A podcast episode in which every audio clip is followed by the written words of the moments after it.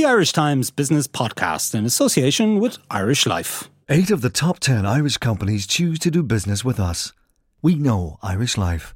We are Irish Life. Hello and welcome to Inside Business with Ciarán Hancock, a podcast from the Irish Times. This week I spoke to a group of Irish Times journalists about the big corporate stories of the day. Cliff Taylor and Joe Brennan gave me the lowdown on AIB's intention to float, while Barry Halloran and Mark Paul talked about Ryanair's profits, the mercantile pub row, and 2 interesting court cases on different sides of the Irish Sea. Don't forget you can download this podcast for free on iTunes, and it's also available on our website irishtimes.com/podcasts. We're going to begin with AIB, and joining me in studio are Cliff Taylor of the Irish Times and Joe Brennan, our markets correspondent. And Joe, you've been covering this story for the past couple of days. The Minister for Finance finally pressed the button on Tuesday after the Cabinet meeting, and he announced an intention to float AIB. What exactly does that mean? Yeah, so after the Cabinet meeting, the Minister of Finance took a briefing from a number of big investment banks that have been advising the government on its ownership of AIB in recent times, and they decided now is the time to proceed with an IPO of the company. So they came out last night at 9 o'clock with an intention to float announcement that basically alerts the markets and sets into train a series of events that will lead hopefully to the IPO of the bank in about a month's time. So immediately you have a number of banks that have been advising the government and AIB on this. We'll go out and start courting all kinds of investors. International investors. Yeah. Ideally. How many big, roughly? Oh, they'll have to go to 100 plus. Oh yeah, easily 100 plus. I mean, it's a big chunk. And it's all around the world, not just in all around the world. London, so you're talking Frankfurt, it's all around the world. Frankfurt, London, New York. This is, even by European standards, this is a big IPO. It's expected to raise up to 3 billion. It is the biggest in Europe that we've seen so far this year, and one of the biggest in Europe we've seen in the last few years. So it's a fairly decent chunk. It'll need a number of investors, so they will be courting hundreds of investors over the next few weeks. In those few weeks, they'll get a view as to what the market and what investors see as being a realistic price for this bank. It's returned to profit in the last few years. It still has issues. It still has the issue that while its level of bad loans were 29 billion back in 2013 at the peak, that was like for every €3 that were out, €1 had a problem. So it was a massive figure, and it remains a large figure. It's under 9 billion now, but by European standards, it's still a high figure. The bank did return to profit back in 2014, but up until now, profits have been flattered to an extent by the bank releasing some of the billions of euros of provisions that they took in the downturn. There are shares trading in AIB at present on the ESM, the junior market in Dublin, and a lot of people out there will be thinking, I'm going to pile in. This is the time to buy it. Forget all of this investor roadshow and so on. I'm going to pile in right now. Yeah.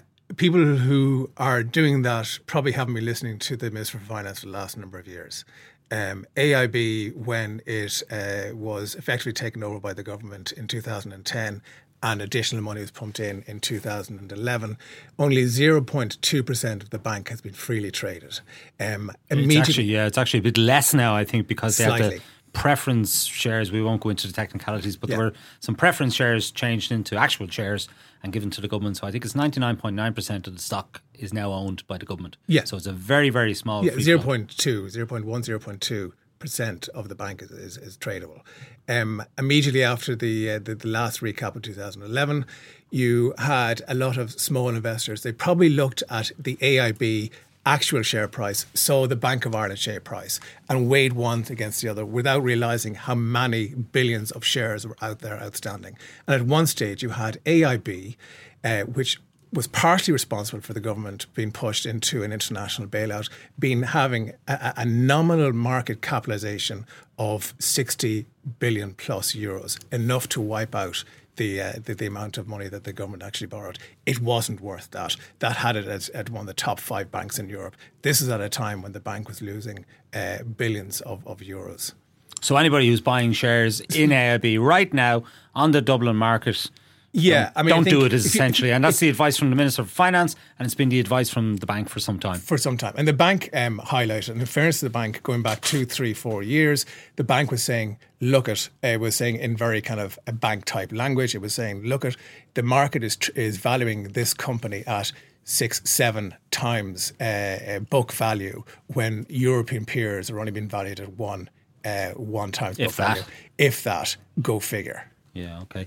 Now, Cliff, Joe mentioned that we're going to, the state's going to net effectively up to €3 billion. That's a fine windfall. And think of all the things we can spend it on. Housing, education, hospitals, public transport, new roads. How's the government going to divvy it up?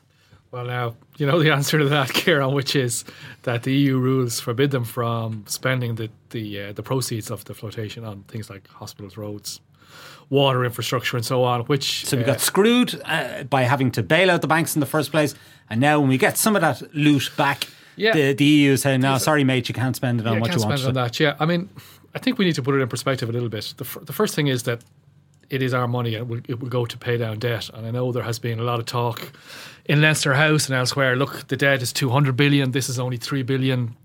You know, what use is this? It's a very small chunk off our debt, but it still is a repayment. It still will save interest payments in future years. It's and it's a value for that reason. The other thing I think, the other relevant point at the moment is that definitely the EU rules are too restrictive. And the government is going to come out with a new capital plan in a few months. And part of that, I think, is going to be a fight with Brussels over how these rules are interpreted. Just tell us a little bit about those rules, because a lot of people just... Sure, they're horrendously complex, but really what they mean is that spending can only grow at the rate the economy is growing each year. Now, there's a lot of adjustments and pluses and minuses put into that. And the rate at which the Irish economy grows is a bit of a fuzzy area, isn't it? Because of the impact of multinationals on our growth. Yeah. It is a movable feast, and there's a little more leeway in there for capital spending. You're allowed to average it out over a number of years. And if you get the European Investment Bank in to fund projects and get the private sector in to help as well, there's a bit more leeway there. So there are ways that can be explored. So by and large, roughly speaking, what can the government spend every year? What is the fiscal space for the government each year? Well, the fiscal space over the next few years is very limited. The estimate is it could be in the single hundreds of millions this year. 500 million is the figure I mentioned, maybe a little less given the spending commitments. 1 billion or a little bit more in future years, maybe 1.5-2 billion. The space will loosen up a bit, if you like, when we meet our EU borrowing target, which is expected to happen next year. And there's all kinds of other pluses and minuses in there. But really the bottom line is the EU is saying, look guys, this is a once-off receipt you're getting from AIB. This is 3 billion. Okay, maybe you're going to get some more from selling future shares in future, but this is effectively a once-off receipt, so you shouldn't be spending it to increase your borrowing and to increase the rate of your spending going up this year. Now, the counter-argument to that is that we badly need infrastructure, which is the case, obviously. Absolutely. Housing, water and the like. We need to spend the money. But really, the immediate constraint at the moment isn't lack of money. We have a load of money in the Strategic Investment Fund. Markets are very much open to Ireland at the moment. We go out and borrow money very cheaply. The NTMA always keeps a large pile of cash. It doesn't reveal exactly how much it is on an ongoing basis for strategic reasons, but usually it's 10 billion or more. So the state has a lot of cash to spend. So where the money is coming from and the use of the AIB money really isn't a short-term issue here. It's just an issue of being able to use the money in the first place, regardless of where it comes from. The issue is the EU rules, getting them changed. And I think the issue is also our ability to plan and deliver projects. We saw, for example, how long it's taken to get the Children's Hospital up and running. Somebody in construction told me recently it's 13 years on average from concept to concrete. Absolutely. Look at the National Broadband Plan. The government's been messing around on it for 3 or 4 years. It's had this auction out with the big players in the market. It's been delayed again by this government and the previous government. We just don't seem to be able to get these big projects up and running and off the ground. So even if we had the money now, what surely what this is the time, though, for us to be arguing our case with the Commission, you know, with our EU partners, because of Brexit. And Brexit, we're the most vulnerable market in the EU to the effects of Brexit. And surely now is the opportune time for us to be going to Brussels and saying, you've got to give us a break, you've got to let us invest in our infrastructure. Michael Noonan has said in a recent parliamentary answer, he said, look, we've been raising this at every meeting, we've been putting the case forward. Italy got a bit of leeway last year. Ireland didn't benefit from that rule change. But I really think you're right. In the context of Brexit, we really need to ramp this up, you know, and drive it home at a European level and say, you know, here's 3 or 4 projects. Come up with some funding arrangement for them. Come up with a plan for how they're going to be delivered and go ahead and get the clearance for that. I think that's absolutely essential. But I do think we shouldn't confuse that with the AIB sale. I think the important thing with the AIB sale is to sell it at the right time to get the most money back for the state. That's the important thing. And now seems with the Brexit risks ahead and the risks of an economic slowdown, perhaps in Ireland, if there's a hard Brexit, now seems like a good time to me to at least get rid of 25%. Joe, is now a good time to sell 25% of AIB? Just going back to the point about Brexit and the high level of debt. If you look at the other side, you have the likes of the ratings agencies and the likes of Moody's have been fairly strong in the fact that the level of Irish debt at the moment, because of Brexit, because Ireland is such an open economy, they would argue that that's all the more reason why you need to bring down the overall levels of debt. So it's that complicates factors a bit. Is now the right time? Well, if you looked at banks, say, 6-7 months ago, no one would have believed that we'd be in a position right now where you would be attempting to float AIB.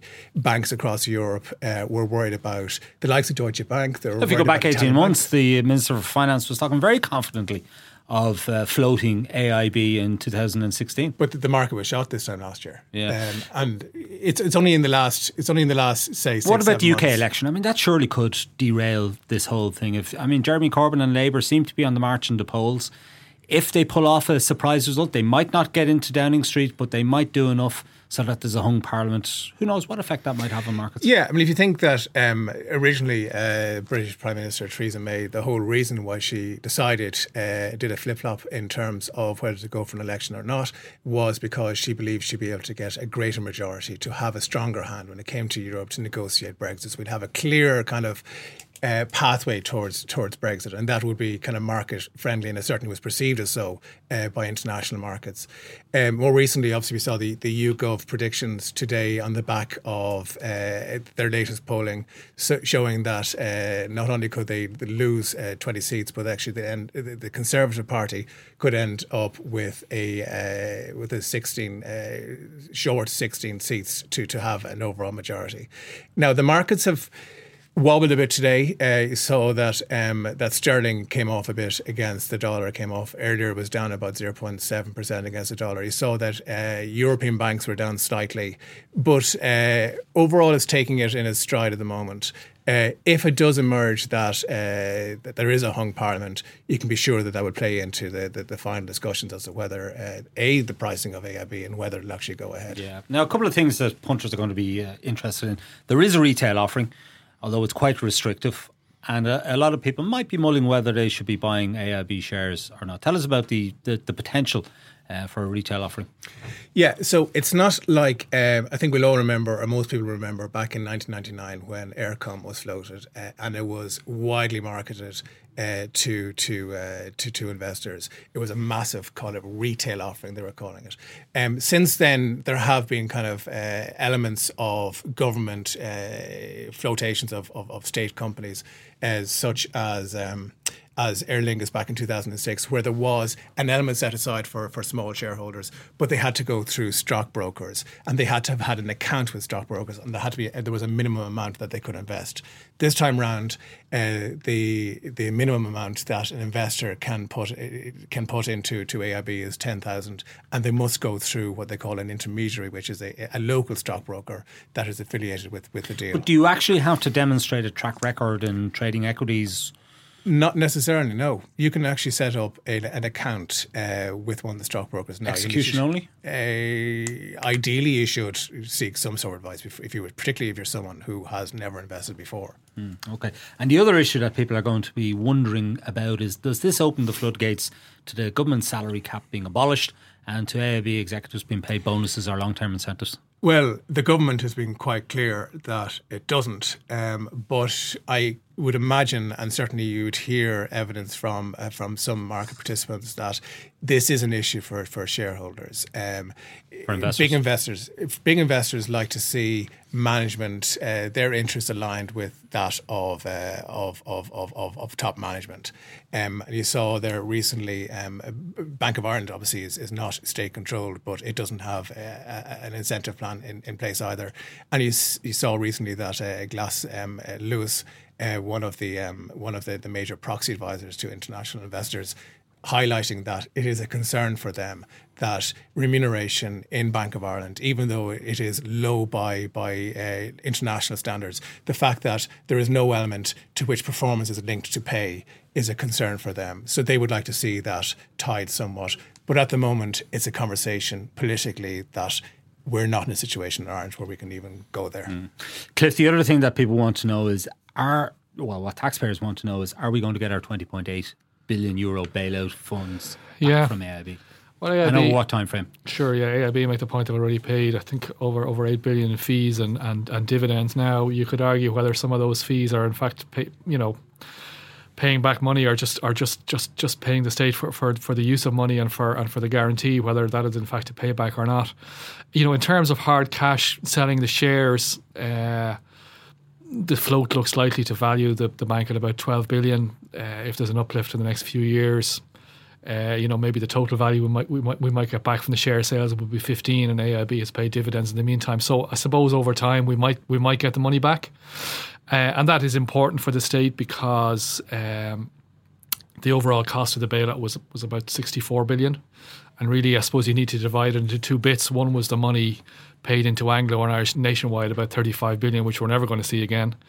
We might get a few billion back from the IBRC liquidation, but that's it. So that money is gone, and that is the long-term cost to us of the bailout. Then there's the money that was put into what's called the surviving banks, Bank of Ireland, AIB, and Permanent TSB. You know, there's a good chance we'll get most or all of that back, depending on how you count it. Now, of course, getting the money back, doesn't pay you back for the damage that was caused to the wider economy from the banking crash and the huge problems it created, and the huge opportunity cost to the state of putting money into to bail out the banks. But nonetheless, it is important for our national debt to keep chipping away, to keep getting this money back. And finally, Joe, has the bank given any indication as to when it might be back in majority private ownership, at least, let's say, 51% privately owned? Obviously, it's a decision ultimately for the government, and placing a 25% stake and actually having a listing on a main stock market gives them the opportunity. This is the big step. Gives them the opportunity, the government an opportunity to kind of place smaller amounts, drip feed into the market over the coming years. I think, speaking to the chief executive there earlier on today, he says obviously it's in the gift of the government to decide when you see the bank in majority state hands. But, certainly given the liquidity in the market and the appetite in the market, it is conceivable that you could see it majority owned by private investors in the next 3 years.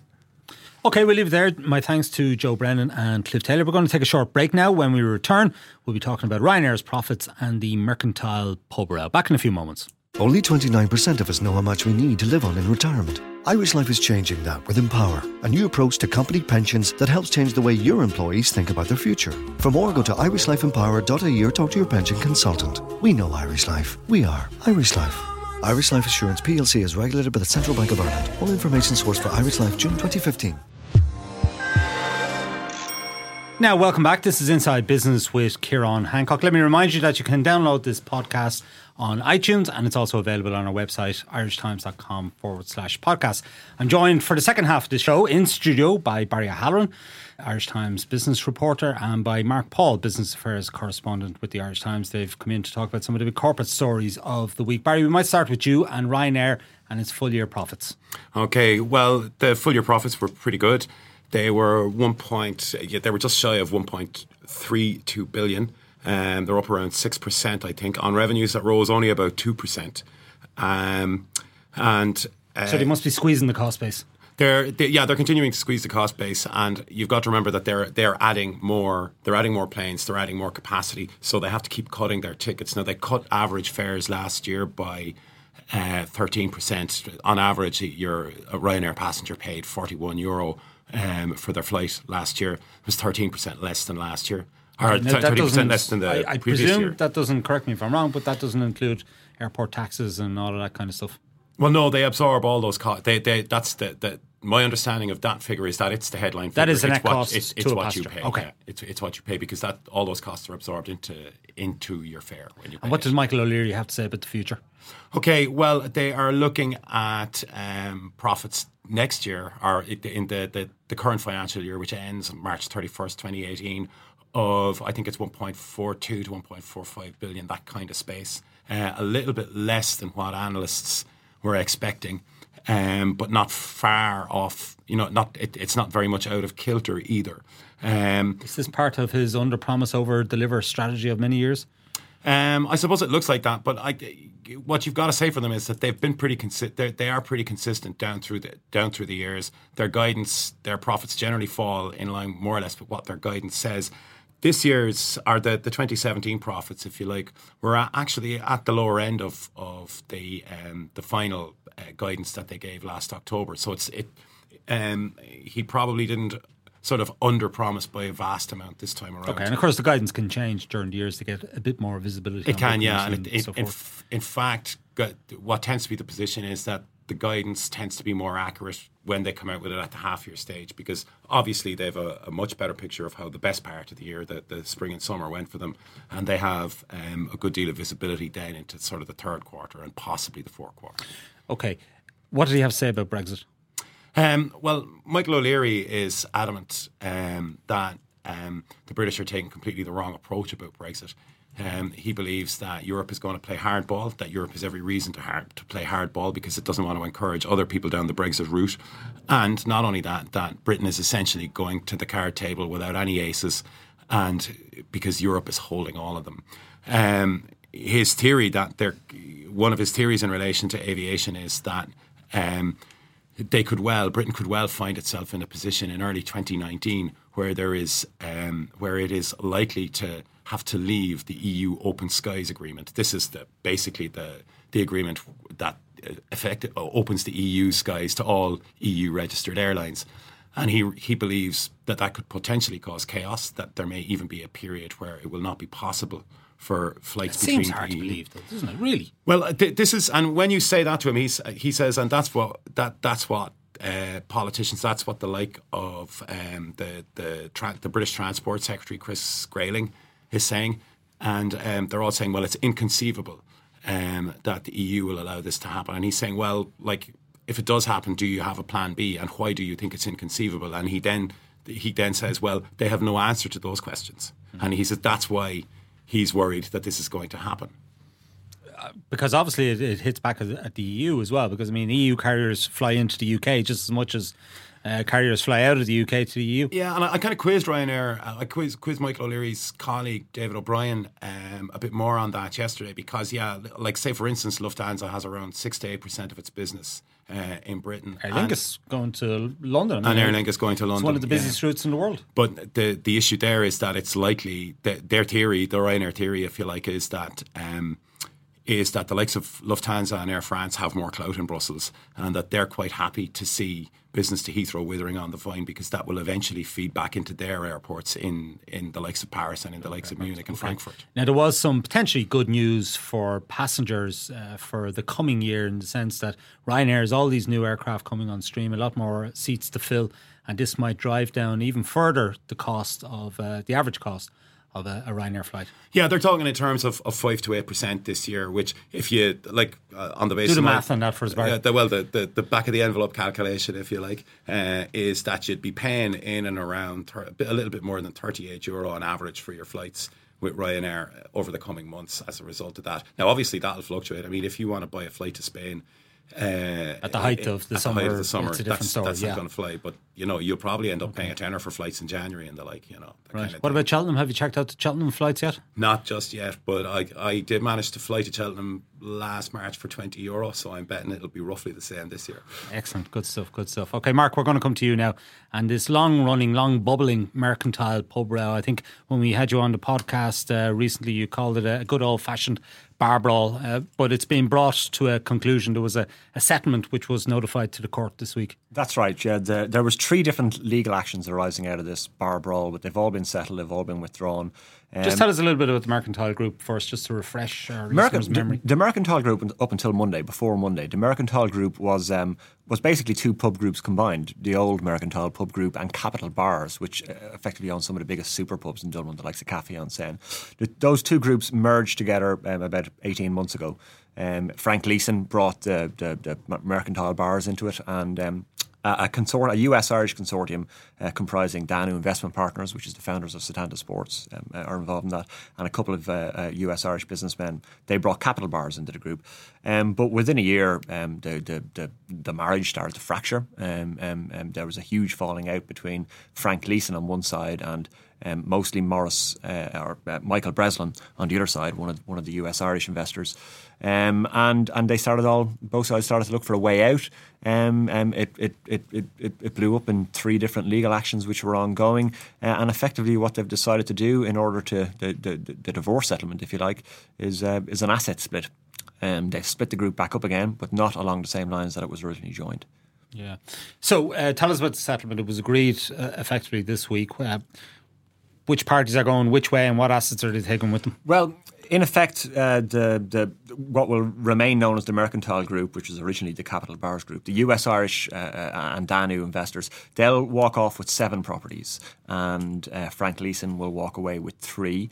One will be the lease for one Eastside Tavern. That'll be sold for a nominal sum, apparently, and one of the properties in the group has already been sold, which is Howl at the Moon. So what was originally a group of a dozen of some of the biggest pubs in Dublin will now be split into 2 groups of 3 and 7, with one sold off. Okay, which 3 does Frank Gleeson get to keep? Well, he gets 3 leasehold properties, which are more food properties than pubs. The pub in his 3 properties is Farrier and Draper, which is in the Pariscourt Townhouse Centre. It's a pretty hip place, pretty busy weekend spot. But he also gets the Green Hen restaurant and Marcel's restaurant. Now they're freeholds. He doesn't get any, or they're leaseholds. He doesn't get any property assets there, but he does get those businesses effectively unencumbered. What he also gets is a couple of pub sites in North Dublin that weren't part of the Mercantile Group, but had been put up for security for loans. He one of the cases, legal cases, was a 4.6 million case taken against him by his fellow shareholders, and that those loans were secured on pubs in Mulhuddart and Finglas sites. So Frank Leeson gets those, and he gets them unencumbered.